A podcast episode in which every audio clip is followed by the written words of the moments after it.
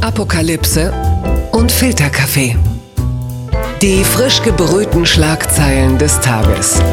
Mit Mickey Beisenherz. Einen wunderschönen guten Morgen und herzlich willkommen zu Apokalypse und Filterkaffee, das News Omelette, auch an diesem Mittwochmorgen habe ich mich bei einer Tasse Kaffee sehr früh hingesetzt. Ich habe die Zeitung studiert, ich habe die Pressemitteilung gelesen, die Meldung, das Internet durchforstet, um ein bisschen für Sie zu kuratieren, was heute von Gesprächswert ist, worüber reden die Menschen. Und ganz eindeutig ein Mensch ist die Frau, die mir hier gegenüber sitzt. Es ist der weltgrößte News-Junkie, Niki Hassania. Guten Morgen, Niki. Guten Morgen, Niki. Niki, am beginnenden Tag 3 der Maskenpflicht, wie geht es dir damit? Ja, es hat immer noch diesen dystopischen Touch. Ähm, Im Supermarkt auch, wenn du irgendwie normal du kennst mich und meine Gesichtskirmes, plötzlich diese Maske zu haben und mit den Augen lächeln zu wollen, das ist wirklich schwierig. Ja, ich, ich merke vor allen Dingen, dass viele äh, Deutsche jetzt mit den Augen vor allen Dingen sehr genervt sein können. Also das kriegen sie auf jeden Fall hin. Das Lächeln hat ja auch sonst mit dem Restgesicht schon nicht funktioniert.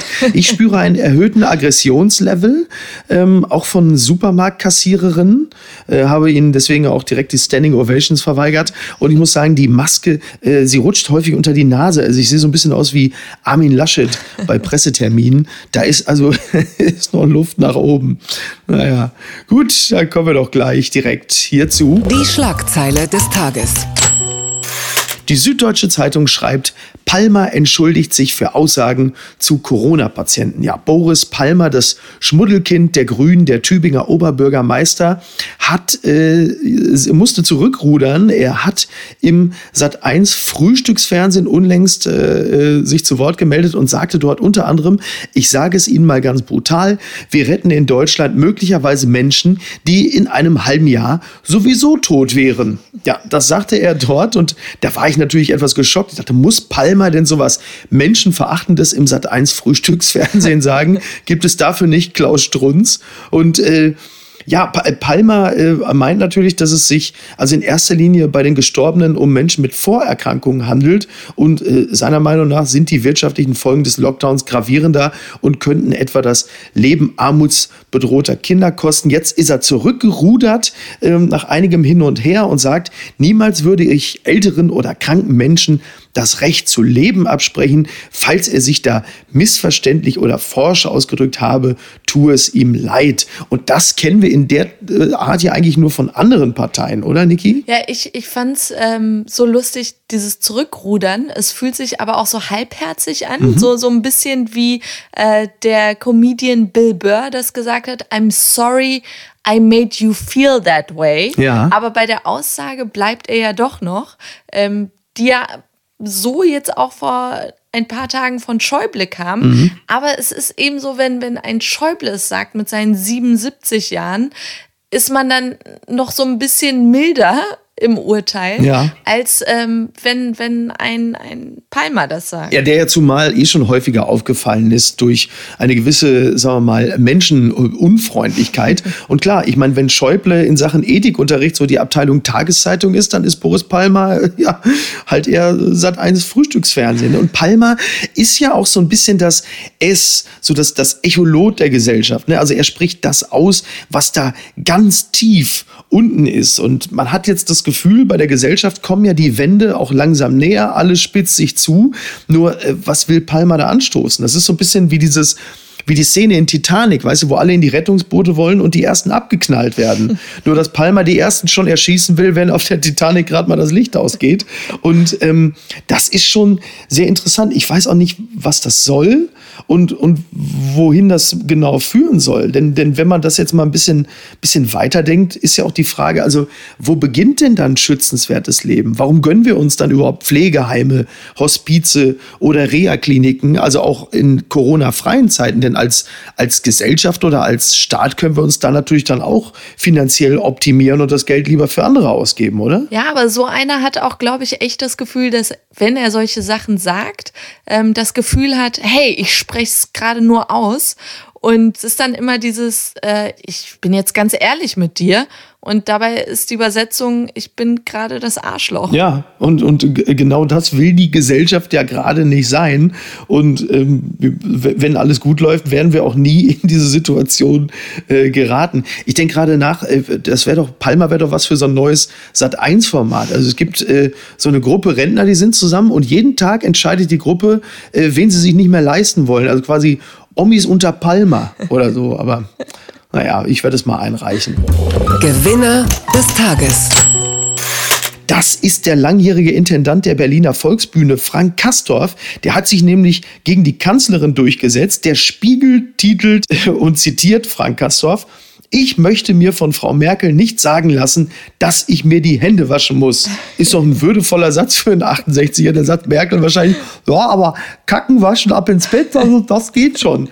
Und Kastorf ruft zu republikanischem Widerstand äh, gegen die Pandemie-Maßnahmen auf. Also er will sich nicht länger äh, den Dekreten von Virologieprofessoren und Politikern unterwerfen. Schon die Worte Lockdown und Shutdown machen mich bösartig. Für mich ist das eine Kampagne, und er kritisiert auch das Robert-Koch-Institut, dass sie nicht klar sagen können, äh, dass es ohne die Maßnahmen 600.000 äh, bis 1,5 Millionen Tote gäbe, weil dann würde er sofort einsehen, dass wir einen Ausnahmezustand haben. Also ein Theaterintendant will es besser wissen als die Wissenschaftler und äh, da reiht sich dann auch Kubicki nahtlos ein, weil ähm, ist ja quasi auch so eine Art Theaterwissenschaftler. Ne?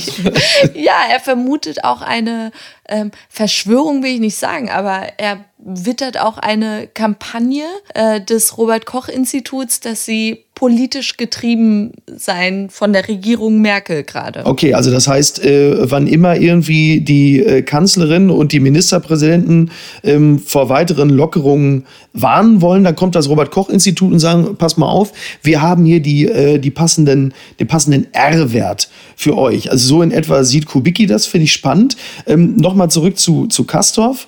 Er, er sagt dann, er, er lobt dann auch noch Trump und sagt, also Trump wird lächerlich gemacht, zum Idioten erklärt, weil er in der Krise anders handelt als die Deutschen. Gut, und natürlich, weil er Leuten empfiehlt, äh, Desinfektionsmittel zu trinken. Aber es ist schon, das ist schon spannend. Also äh, äh, Kastorf wurde natürlich dann gestern äh, einmal rauf und runter durchs, durchs Netz getrieben. Man muss bei Kastorf natürlich immer bedenken, er ist halt auch Theaterfachmann. Und er sagte zum Abschied von der Volksbühne 2017, ich gehe jetzt als Brandstifter, als Vagabund durch die Welt. Welcher Rentner kann das von sich sagen, dass er noch so viel Unfug anstiften kann? Das ist ein Riesenprivileg. Und mir fällt es ein bisschen schwer, hier Kunst von Künstler zu trennen. Aber man muss dazu sagen, er war lange Zeit äh, an der Volksbühne. Vor der Volksbühne versammeln sich ja jetzt regelmäßig so die, ja, die, die Kritiker der äh, Corona-Maßnahmen. Und da kommen ja dann Rechte und Linke zusammen, Verschwörungstheoretiker, Reichsbürger. Ähm. Ich hab's dir gesagt, Corona lässt uns alle näher zusammenrücken. die Welt zu Gast bei Viren. Ja. Blattgold. Die FAZ schreibt, Lufthansa droht mit Insolvenz. Also nicht Lufthansa droht Insolvenz, sondern Lufthansa droht mit Insolvenz. Mhm. Und das fand ich äh, fand ich bemerkenswert. Also die Fluggesellschaft ist mit dem Rettungsangebot der Bundesregierung unzufrieden. Sie pokert mit einer drastischen Maßnahme, wohl wissend, dass Berlin dies nicht zulassen wird. Denn ähm, es geht jetzt wohl darum, dass der Bund als Großaktionär mit entsprechenden Entscheidungsbefugnissen einsteigen äh, will. Und äh, da soll es dann irgendwie äh, eine Sperrminorität von mindestens 25 Prozent geben, sowie zwei Aufsichtsratssitze. Und das will Carsten Spohr, der Vorstandschef, so nicht hinnehmen. Du weißt, ähm, ich bin persönlich sehr betroffen davon als ähm, Lufthansa-Flugbegleiterin. Ja. Und ich, ich kann verstehen, dass der Staat mit der Summe, mit der äh, der Lufthansa geholfen wird, da mitsprechen wollen. Ja? Auf der anderen Seite argumentiert Spor, wo ich mir auch denke, das ist nicht sehr schlau, mit den Gewinnen der letzten drei Jahre, ja. wo man sich dann denkt, ähm, ist jetzt wirklich der gute Zeitpunkt, damit zu prahlen, wie viel Umsatz die letzten drei Jahre gemacht wurde, wie viele Gewinne eingefahren wurden, um jetzt zu sagen, aber wir bräuchten dann doch Geld. Wo du denkst, was, was habt ihr mit der Kohle gemacht in all den Jahren? Berechtigter Einwand. Ähm, ich muss sagen, also das, äh, was sie da planen, das ist seitens der Lufthansa die skrupelloseste Aktion, seitdem sie John Wick 3 ins Bordprogramm aufgenommen haben. ist ja eigentlich, ist ja eigentlich auch verrückt. Stell dir mal vor, es gibt eine, eine Lufthansa-Pleite. Äh, am Ende äh, kann überhaupt keiner mehr fliegen. Und das jetzt, wo der BER fertig ist. Ne? Ist ja irgendwie auch verrückt, oder? Ja, ich, ich finde es einfach, ganz ehrlich, ich denke einfach über die Geschichte der Lufthansa nach. Golfkrieg überstanden, ähm, 9-11 auch irgendwie überstanden, Aschewolke. Ja. Wer hätte mit sowas gerechnet? Ein Typ, der ähm, gegen eine Wand fliegt. Alles haben sie irgendwie doch gut gemeistert. Aber wer rechnet denn bitte mit einem, einer Pandemie? Ja. Das ist so bitter. Tatsache. Ja, warten, warten wir mal ab, was passiert. Ich, ich drücke auf jeden Fall die Daumen, sonst habe ich dich ja auch die ganze Zeit hier sitzen. Ne? Kann ja auch nicht sein. Twitter. 280 Zeichen Wahnsinn. Und die kommen in diesem Falle von Dr. Marius Radke und der twittert, schützt AfD wählen vor Corona. Das fand ich äh, ganz bemerkenswerten Tweet. Ähm, und zwar ist der äh, Kollege Radke von der AfD im Bezirk Marzahn-Hellersdorf. Und er spekuliert, schützt AfD-Wählen vor Corona, denn der Bezirk Marzahn-Hellersdorf ist einer der am wenigsten betroffenen Bezirke. Gerade hier ist die AfD besonders stark. Ein Zufall? Fragezeichen. Das fand ich toll. Und äh, da muss man natürlich fairerweise sagen, AfD, gut, Leute, die sich so verhalten, dass die anderen einen großen Bogen um sie machen, die sind natürlich vorbildlich in Sachen Infektionsschutz. Aber ich glaube, die AfD verwechselt hier Korrelation und Kausalität. Ich meine, die AfD ist auch besonders stark in Pforzheim. Dort hat es seit vier Wochen nicht geregnet. Äh, Ich meine, was hat die AfD gegen Bauern? Oder? Ja, oder, also ich vermute immer noch, vielleicht auch einfach Bleichmittel getrunken oder so. Ich Okay. Papala Paparazzi. Tja, Niki, wir haben uns gestern die, förmlich die, die Nacht um die Ohren geschlagen. Das muss man sagen. Und wir lösen es jetzt auf. The Mars Singer gewonnen hat das Faultier. Und das Faultier ist Tom Beck.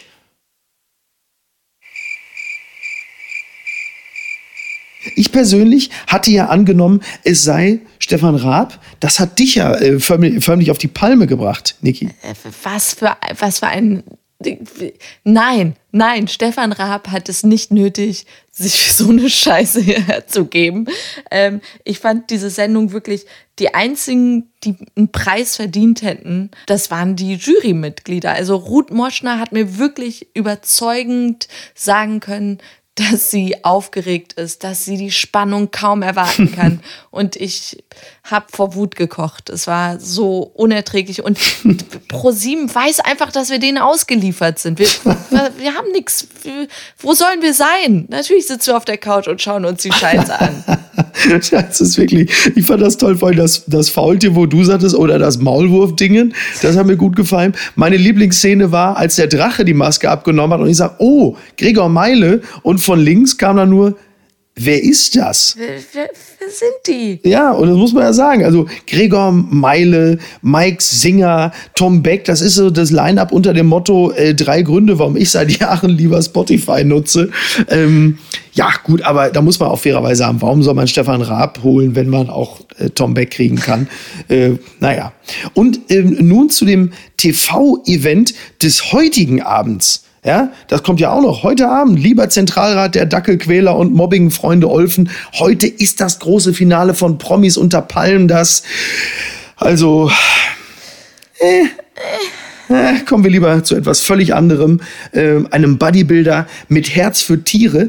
Arnold Schwarzenegger hat was zu feiern, denn es ist der Geburtstag des Esels Lulu. Lulu wird ein Jahr alt. Man weiß ja, Schwarzenegger lebt da in seiner Villa in Kalifornien mit dem äh, Zwergpony Whisky und dem Esel Lula. You know, we, we, stay at home here in California. And that is Whiskey and that is Lulu. And they love carrots. They're both lovely animals. And I feed them. That is yummy. Das ist yummy. Das finde ich, finde ich irgendwie süß, wie er mit denen da zusammenlebt. Das ist toll. Ich sag's dir, vergiss den Wildtiermarkt in Wuhan. Ich bin mir sicher, Corona ist da entstanden. Das ist aber wirklich eine traurige Weltsicht. Und vergiss mir bitte nicht den Doppelbizeps-Pavian Ralf. Der lebt da auch irgendwo noch. Merkel macht da Gym auf. Gym auf. Super. Ani Schley, Hollywood. Naja, komm. Und was schreibt eigentlich die Bild? Singen in der Kirche verboten. Ja, die Gotteshäuser machen demnächst wieder auf, aber es gibt ein Beschlusspapier der Bundesregierung. Die Kirchen haben große Zugeständnisse gemacht und es heißt Abstand ja, Singen nein. Singen hat wohl ein großes Tröpfchen Infektionsrisiko und deshalb sollen die Leute, die dürfen da mit großem Abstand stehen, nicht mehr als 50 Leute in der katholischen Kirche zum Beispiel, aber sie dürfen nicht singen. Da frage ich mich, wie singen die denn da? Also wie Till Lindemann oder was? Das ist wie so eine Art Rentnerwacken. Ne? Oder wie, wie muss man sich das dann da vorstellen? Niki, du hilf mir doch mal. Vorne ist dann jemand, der predigt und eigentlich können die das wirklich dann doch digital machen, oder? Also wenn noch nicht mal so ein Wir-Gefühl entsteht, indem man schön singt. Ja, oder? Das ist ja, traurig. also äh, es gibt ja auch eine Post von Wagner natürlich dazu.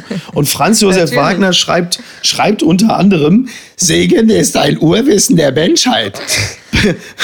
Beweis, bevor Babys sprechen, singen sie.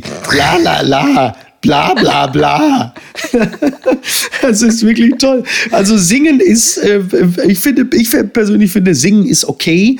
Einer lebenden Fledermaus den Kopf in der Kirche abbeißen, das zum Beispiel nicht. Und es ist ja auch verrückt, du darfst nicht singen, aber die Hostie aus den schwitzigen Pastorengriffeln, äh, die darfst du da nehmen. Ich meine, diese Kirche, ein, ein Raum voller alter Leute, wo du denen per Gesetz verbieten willst, dass gesungen wird, das hatten wir früher bei Wetten. Das, ne, wenn Tommy da mit Status Quo abgerockt hat, aber sonst, oder? Also, Rock'n'Roll. ja, also- also ich, ich kann mich nur wiederholen. Mein Tipp, jetzt wo The Masked Singer vorbei ist, jetzt die Masken von The Masked Singer nutzen. Stell mal vorne, der, der, der Pfarrer vorne als Drachen und singt dann Kyrie eleisum oder so. Ich fände das, ich fände es toll. Naja. Du, ich glaube, äh, wir haben es eigentlich schon wieder für heute, oder? Eine einzige Frage hätte ich noch, Niki. Das musst du mir sagen, du als äh, Social Media Expertin. äh, was machen eigentlich die Virologen, wenn die Pandemie irgendwann vorbei ist, um ihre ganzen Follower bei Twitter oder in den Podcasts zu halten? Hast du da eine Ahnung? Keine Ahnung, wirklich nicht. Oder? Da muss, ich weiß, die müssen irgendwie alle dann noch so Crime-Podcasts machen. oder versuchen dann einfach andere Influencer zu bashen oder so. Irgendwie sowas muss da kommen. Die Drostens. Hier sind die Drostens. Neuer Virus taucht schon irgendwo auf. genau. Und wenn, und wenn Drosten den persönlich spritzt. Irgendwann stellen wir fest, Drosten hat einfach irgendjemandem einen neuen Virus gespritzt. Weil er sagt, ich wollte unbedingt über die 300.000 Follower bei Twitter. Naja, wir bleiben an der Sache dran. Niki, Mickey. ich kann mich nur ganz herzlich bei dir bedanken. Das war wie immer sehr schön. Und am Freitag ist an deiner Stelle Jule Wasabi. Yay! Vielen äh, unter anderem bekannt von Twitter und von ihrem Podcast. Und ich äh, freue mich sehr auf das, was sie zu erzählen hat. Kluge, tolle Frau. Absolut. Wir sind beide große Fans. Und äh, das lassen wir uns auch von ihrer Teilnahme hier nicht kaputt machen. Bis denn. Tschüss. Tschüss. Apokalypse und Filtercafé ist eine Studio Bummens Produktion mit freundlicher Unterstützung der Florida Entertainment. Neue Episoden gibt es jede Woche montags, mittwochs und freitags. Überall, wo es Podcasts gibt.